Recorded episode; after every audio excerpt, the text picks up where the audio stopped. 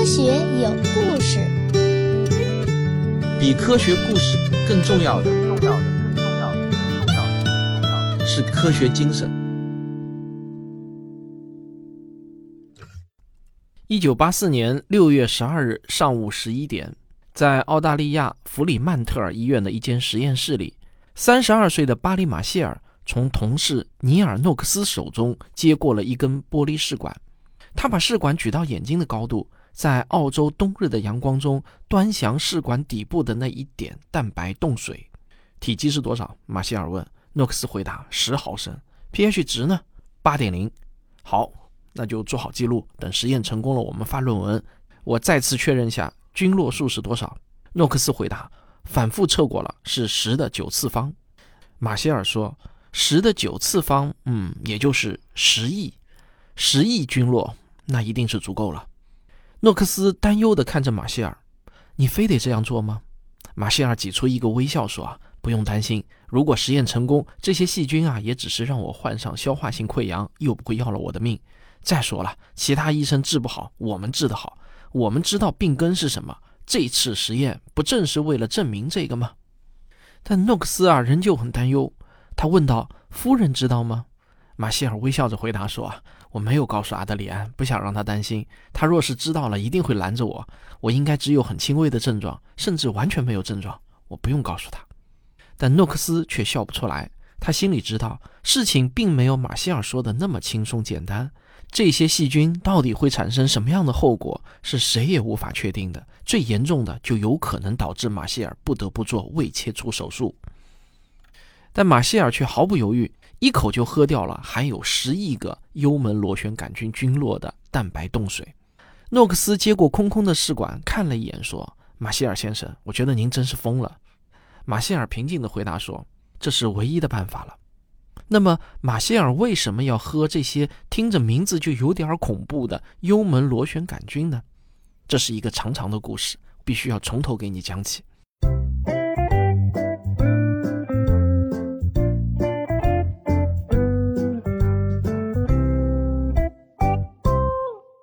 马歇尔毕业于西澳大利亚大学医学专业，毕业后进入到皇家帕斯医院工作。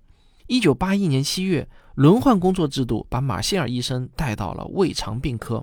导师就告诉马歇尔，我们的沃伦医生对一些病人进行胃部活检时，发现了一种新的细菌，需要有人对这些病人进行水访，看看他们有什么临床疾病。马歇尔觉得自己能应付得来，就接下了这项任务。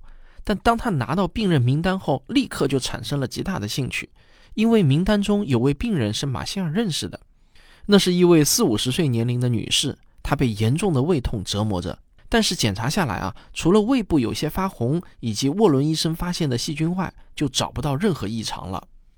当时医学界的普遍认识，消化性溃疡是由胃酸分泌过多引起的，而胃酸分泌过多则是由精神压力过大引起的，因此。这位女士被转到了精神病科，医生一边念叨着业界著名的那句谚语“无酸无溃疡”，一边给她开了抗抑郁的药物。然而这些药物并没有什么疗效，胃痛仍然折磨着她。马歇尔很同情这位女士的遭遇，于是，在一个平常的下午，他找到了喜欢喝浓郁的黑咖啡、抽小雪茄的罗宾·沃伦医生，开始一起研究在病人胃中找到的有着弯曲外形的细菌。马歇尔的业余爱好发挥了很大的作用。他建立了从医院图书馆到美国国立卫生研究院国家医学图书馆的网络链接，使得啊他可以检索大量的医学文献。这在今天呢几乎是科研工作的标配，但是在当时啊，马歇尔可能是唯一具有这一条件的医生。在接下来的半年多时间里，马歇尔广泛阅读了所有能找到的相关论文、论文的参考文献，再到参考文献的参考文献。渐渐的。他发现消化性溃疡相关论文中反复提及这种生活在胃中具有弯曲外形的细菌，却没有引起他足够的重视。马歇尔敏锐地觉察到，这种细菌和消化性溃疡之间可能存在着某种内在的联系。他心想，或许一篇有趣的论文正在诞生。一九八二年，马歇尔和沃伦正式开始研究这种细菌和消化性溃疡的关系。正所谓万事开头难，刚一开始啊，马歇尔就遭遇到了挫折。他需要在培养基中对这种细菌进行体外培养，却连连失败。他们培养了一个又一个未活检标本，但是就是没有一个发现有细菌生长。翻一翻实验记录啊，这已经是接连失败的第三十次了。明明使用了标准的弯曲细菌培养基，明明培养了标准的四十八小时，怎么就不行呢？马歇尔百思不得其解啊，几乎都要放弃了。在心灰意冷之下，他决定复活节假期好好陪陪妻子和孩子，工作的事儿呢就先丢到一边。五天假期过完，回到实验室的马歇尔惊喜地发现自己忘记扔掉的第三十一个样本的培养基长满了菌落。又经过了很多次实验，马歇尔才终于确认，这种细菌不是一般的弯曲菌，生长较为缓慢，最佳培养时长呢是三到五天，而不是四十八小时。这时的马歇尔还不知道，很多年后核糖体 RNA 测序显示啊，这种细菌只是在外形上和弯曲菌类似，其实它并不属于弯曲菌属，而是属于螺杆菌属。接下来的工作呢就较为顺利了，马歇尔和沃伦陆续对许多病人进行了胃部活检，大部分患者胃中都发现了这种细菌，体外培养也有不少成功。马歇尔呢，更是兴冲冲地在十月份召开的当地医师学院会议上展示了他和沃伦的研究结果。没想到啊，却碰了一鼻子的灰。有人说啊，这是一些无害的细菌；还有人说呢，正是因为得了溃疡，这种细菌才趁虚而入，大量繁殖。甚至还有人说，根本不可能有细菌能够生活在酸性如此强的胃中，一定是培养基被污染了。面对批评呢，马歇尔并没有气馁。他觉得当地医师水平有限，于是就向澳大利亚胃肠学会提交了他们的研究结果。这时，马歇尔已经完成了在皇家帕斯医院的医生培训，无法续签下一年的合同，不得不停止了和沃伦的合作，离开皇家帕斯医院。他受邀加入到了西澳大利亚州的另一家医院——弗里曼特尔医院，继续胃肠病学和微生物学方面的研究。在新的工作单位，马歇尔收到了澳大利亚胃肠学会的回复。结果令他非常的失望。胃肠学会不仅拒绝了马歇尔和沃伦的论文，还把这篇论文评为1983年收到的论文中最差的百分之十。故事讲到这里啊，马歇尔就已经摔到谷底了。那咱们先上个小广告，广告之后见。如果不用演化的角度看待植物，那植物不过就是瓜果蔬菜、花花草草。然而，如果我们用演化的思维去考察植物世界的生存竞争，你会看到植物的演化史是何等的波澜壮阔，充满了深刻的哲理。我的收费专辑《植物有故事》经过十个月的精心打磨，现在已经全部完更了，依然是原汁原味的科学有故事的风格。闹节目荒的你现在购买就可以一口气听到爽。面对这样的结果啊，马歇尔是备受打击。其实啊，同行不接受他的论文也不是没有道理的。因为马歇尔并没有能按照著名的科赫法则的要求来证明这种细菌和胃溃疡之间的因果关系，大家还记得吗？科赫法则呢共有四条，第一条法则是该细菌必须存在于每个病例中，这条啊马歇尔早就证实了。第二条法则则是该细菌必须能从病人身上分离出来，而且能在体外进行纯培养，这条马歇尔也实现了。第三条法则呢，则是该细菌的纯培养物接种到健康的易感宿主身上时，必须能够再现该疾病。这一条啊，马歇尔还没有能做到。而第四条法则，则是要求该细菌必须可以从实验感染的宿主身上恢复出来。所以呢，马歇尔想要证明自己是对的，就必须要用这种细菌去感染某种动物，让它患上消化性溃疡才行。马歇尔首先尝试了医学实验中最常用的小白鼠，但是没能成功。接着，他又开始用小猪做实验，结果一连进行了六个月，还是没能成功。小猪不仅没有得消化溃疡，而且还长得飞快，这让马歇尔非常的沮丧。我怀疑啊，他当时大概认为自己不适合做科研，更适合去养猪。时间转眼间就来到了一九八四年，马歇尔终于是迎来了一个好消息。《柳叶刀》杂志发表了他和沃伦合著的论文《胃炎和消化性溃疡患者胃中的不明弯曲杆菌》。这篇论文的内容是他们以前的研究成果，即观察到许多胃炎和消化性溃疡患者胃中存在不明弯曲杆菌。虽然呢，他们没有证明这个不明弯曲杆菌就是病因，但是能在医学顶级期刊发表论文，马歇尔还是非常的开心。这时候的马歇尔已过了而立之年，同龄人都纷纷在事业上取得了一定的成就，他呢也总算是做出点成绩来了。马歇尔和沃伦两家人啊，就为此特意一起去庆祝。沃伦的妻子说啊，他们很可能会得诺贝尔奖。马歇尔这时候也开玩笑说啊，几年后诺奖就会发给沃伦和自己。然而事情远不如他想象中的那么顺利，动物实验仍然是一筹莫展。与此同时呢，他看到医生还是给消化性溃疡患者开抗酸和抗抑郁的药物，有位病人啊几乎死于溃疡出血。马歇尔认定只需要一点点抗生素就能治好他，但马歇尔却无能为力，因为不是他的病人，他无权干涉。他也曾向主治医生大喊这是错误的治疗，但主治医生却回答说啊。我要对病人负责，我不能因为一篇没有确定结论的论文就擅自改变用药指南。马歇尔知道医生这么做也是对的，他唯一能做的啊，只能是努力找到证据。而第二天，当马歇尔再去探望这位病人时，发现床已经空了。他问护士：“他去哪儿了？”护士回答说：“啊，去做切除胃的手术了。”这个结果呢，更加刺激了马歇尔。马歇尔不知道自己是怎样回到实验室的。一路上啊，他反复思考实验的问题到底出在了哪里，为何总是不成功。他一遍又一遍地默念科赫法则：接种到健康易感宿主身上时，必须能够再现该疾病。接种到健康易感宿主，忽然啊，他灵光一闪：这个易感宿主，现在唯一已知的易感宿主是人，是人啊！所以呢，最有可能成功的实验是直接使用人进行实验，但是又有谁愿意拿自己的健康来做实验呢？况且还要求这个人没有胃肠道疾病，没有消化性溃疡家族史。马歇尔马上就想到了一个人，那个人符合所有的条件，并且愿意拿自己做实验，那个人就是他自己。但马歇尔还是有一些犹豫，真的要这样做吗？他没有想好。那么就先确认一下自己是否真的符合条件吧。他这样想着，便请自己的肠胃病学导师帮忙做胃镜检查，以证实自己的胃中确实没有这种细菌。导师就问马歇尔：“巴里啊，你身体不舒服吗？”马歇尔感到有点尴尬，慌慌张张地回答说：“没，没有。”他突然很后悔，自己真是个傻子，为何要找导师帮自己做检查呢？自己想做人体实验的这个想法，可万万不能告诉导师。导师要是知道了，难免会对他进行伦理审查。就算是自愿的，那也一定通不过。但导师啊，仿佛看出了马歇尔的意图，轻轻地叹了一口气，说：“你就别告诉我了，我不想知道了。”难道这算是默许吗？马歇尔心里想啊，那既然导师默许了，我不如就这么干了。我上面写的这一段啊，看上去有点像小说的情节，实际上呢，是我直接从马歇尔自己的回忆文章中选取的。检查的结果就表明，马歇尔很健康，十分适合做实验对象。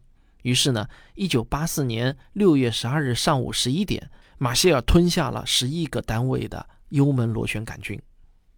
在最初的二十四小时里，他感到胃部蠕动明显增多，晚上躺在床上还能听到肚子咕噜咕噜的叫。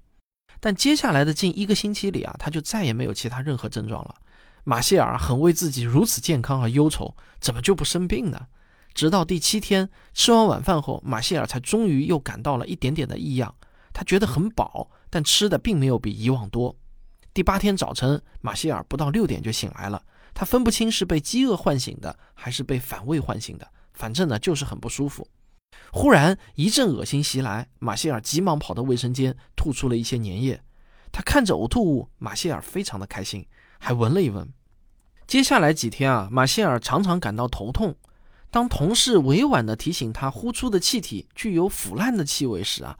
马歇尔不仅没有难为情，反而哈哈的大笑了起来，熏跑了同事。马歇尔知道自己终于成功的患上了消化性溃疡，科赫法则的第三条已经证实了。到了第十天的时候，马歇尔满怀信心，又进行了一次胃镜检查。这次检查呢，倒不是太顺利，大量粘液顺着胃镜软管流出，弄得很狼狈。取出的标本又小又碎裂，但这些种种不顺啊，反倒是增添了马歇尔的信心。果然，在标本中发现了许多螺旋杆菌，科赫法则的第四条也被证实了。他的实验成功了。完成实验后，马歇尔就开始服用可以杀死细菌的替消唑。首次服药后，仅仅二十四个小时，所有的症状都完全消失了。这可以说啊是一次真正的认准病根治胃病。他将这一次实验写成了论文，发表在了澳大利亚医学杂志上。后来啊，这篇论文就成为该杂志被引用次数最多的论文之一。虽然传统观念并没有因为马歇尔的实验在一瞬间就发生转变，但慢慢的起了变化。人们开始重视马歇尔的理论，澳大利亚国家健康与医学研究委员会也开始资助马歇尔进行进一步的研究。马歇尔的理论在欧洲得到接受，在美国受到欢迎。一九八九年，这种细菌就被正式命名为幽门螺旋杆菌。所谓幽门呢，就是胃的下开口，连着十二指肠的那个门。幽门和肛门一样，有括约肌，开闭可以控制。这样就可以调节经过胃的消化成为半流体物质的食物从胃进入到十二指肠的速度。所以啊，幽门螺旋杆菌这个名字的含义是生活在幽门两侧、具有螺旋外形的杆状细菌。马歇尔的理论渐渐获得了全世界同行专家的认可，越来越多的学者投入到了对幽门螺旋杆菌的研究当中。到今天，关于这种细菌的科学出版物数以万计。甚至还出现了一本医学期刊，就叫螺旋杆菌。人类关于幽门螺旋杆菌渐渐有了更多的认识，比如幽门螺旋杆菌的易感宿主是灵长类动物，这就是马歇尔当年做动物实验老是失败的原因。他选择的呢是小白鼠、小猪之类的动物。若是选择用猩猩或者猴子来做实验啊，那或许就不用以身试毒了。但是仍然有一些事情，直到今天我们也还没有研究清楚。比如幽门螺旋杆菌无疑具有传染性，但它如何从一个人的胃里跑到另一个人的胃里，也就是传播途径是什么呢？这一点我们目前尚不清楚。一般认为有三种可能的传播途径：第一种是因医生的治疗而引起的传播，比如与一个病人的胃黏膜接触过的内窥镜未经消毒就被用于另一个病人。当然，这种情况啊极少发生。第二种途径呢是粪口传播。幽门螺旋杆菌可能随粪便排出体外，污染了食物和水，然后再进入人体消化道感染人。第三种可能的途径呢是口口传播，比如母亲和孩子使用同一个勺子就有可能互相传播。可见啊，饭前便后要洗手，分勺分筷，分餐进食都是良好的卫生习惯。此外，统计显示，不同地区的幽门螺旋杆菌感染情况和经济发展水平密切相关。感染率最低的国家是瑞士，也有百分之十八点九；感染率最高的国家是尼日利亚，高达百分之八十七点七。而我国的感染率呢，大约为百分之五十，和全球平均水平相当。听到这里，你大概会问啊，有如此恐怖的感染率，那为何我们很多普通人对这种细菌是闻所未闻呢？这是因为啊，有超过百分之八十五的感染者不会出现任何症状。只有不到百分之十五的感染者会发展为胃炎或者呢消化性溃疡，但长期胃炎或消化性溃疡可能导致胃癌。早在一九九四年，幽门螺旋杆菌就被国际癌症研究所列为一类致癌物。有研究显示，感染幽门螺旋杆菌的人群中，未接受根除治疗的人罹患胃癌的风险要比接受了根除治疗的人高百分之六十五。就绝对值来说呢，前者是百分之一点七，后者是百分之一点一，听起来呢还是有点可怕。那么感染了幽门螺旋杆菌一定要治疗吗？在我国啊，一般认为，若是感染者没有出现症状，那就不需要进行治疗。二零零五年十月三日，诺贝尔评审委员会宣布将这一年的诺贝尔生理学或医学奖颁给澳大利亚科学家。巴里·马歇尔和罗宾·沃伦，以表彰他们发现了幽门螺旋杆菌以及这种细菌在胃炎和胃溃疡等疾病中扮演的角色。这对年过半百的马歇尔来说啊，是一项迟到的奖励，但也是一项实至名归的奖励。好了，听完了这个故事啊，你是否和我一样，对科学家群体的探索精神充满了敬意？人类的知识真的是来之不易。有些人认为人类的知识来自于神，神对自己创造的世界全知全能，人类有幸从神那里获得了一些知识。还有些人认为知识来自于神秘的祖先，祖先有着后人无法企及的智慧。然而真相却是，人类的知识之塔是人类自己通过一代又一代的努力逐步搭建出来的。建造这座知识之塔的任何一块砖背后，都不知经历过怎样的艰难曲折。今天说的这个故事啊，只是冰山一角，每一块砖都是一个传奇故事。好了，科学有故事，我们下期接着聊。科学声音。本期节目的文稿是由我们知识写作训练营的学员王宁同学撰稿的，这是我的训练营大班课开班以来第一篇被我录用的稿子。王宁也是从五十多名学员中脱颖而出的优秀学员。有些人可能觉得啊，写这类科普文章无非就是百度一下各种知识点，然后呢复制粘贴，东拼西凑就可以了。事实上，并没有他们以为的那么简单。这篇文章经历过这样的一些打磨过程。在确定选题之后呢，王宁需要大量阅读与这个选题相关的各种资料，然后要对这些资料的可信度做一个快速的筛选。接下去呢，他需要构思如何按照我教给他的科学有故事的写作范式来重新组织海量的资料。这并不是一个轻易可以完成的过程，因为我有很多非常细的要求。比如说，开篇第一段必须是一个带有人物动作和对话的细节描写。这些描写还不能自己完全虚构，需要在基本的史实的基础上展开合理的想象，要像写剧本一样，把开篇第一段写出很强烈的画面感。诸如此类的要求还有很多，要满足每一点要求，都需要作者去创作，而不是复制粘贴。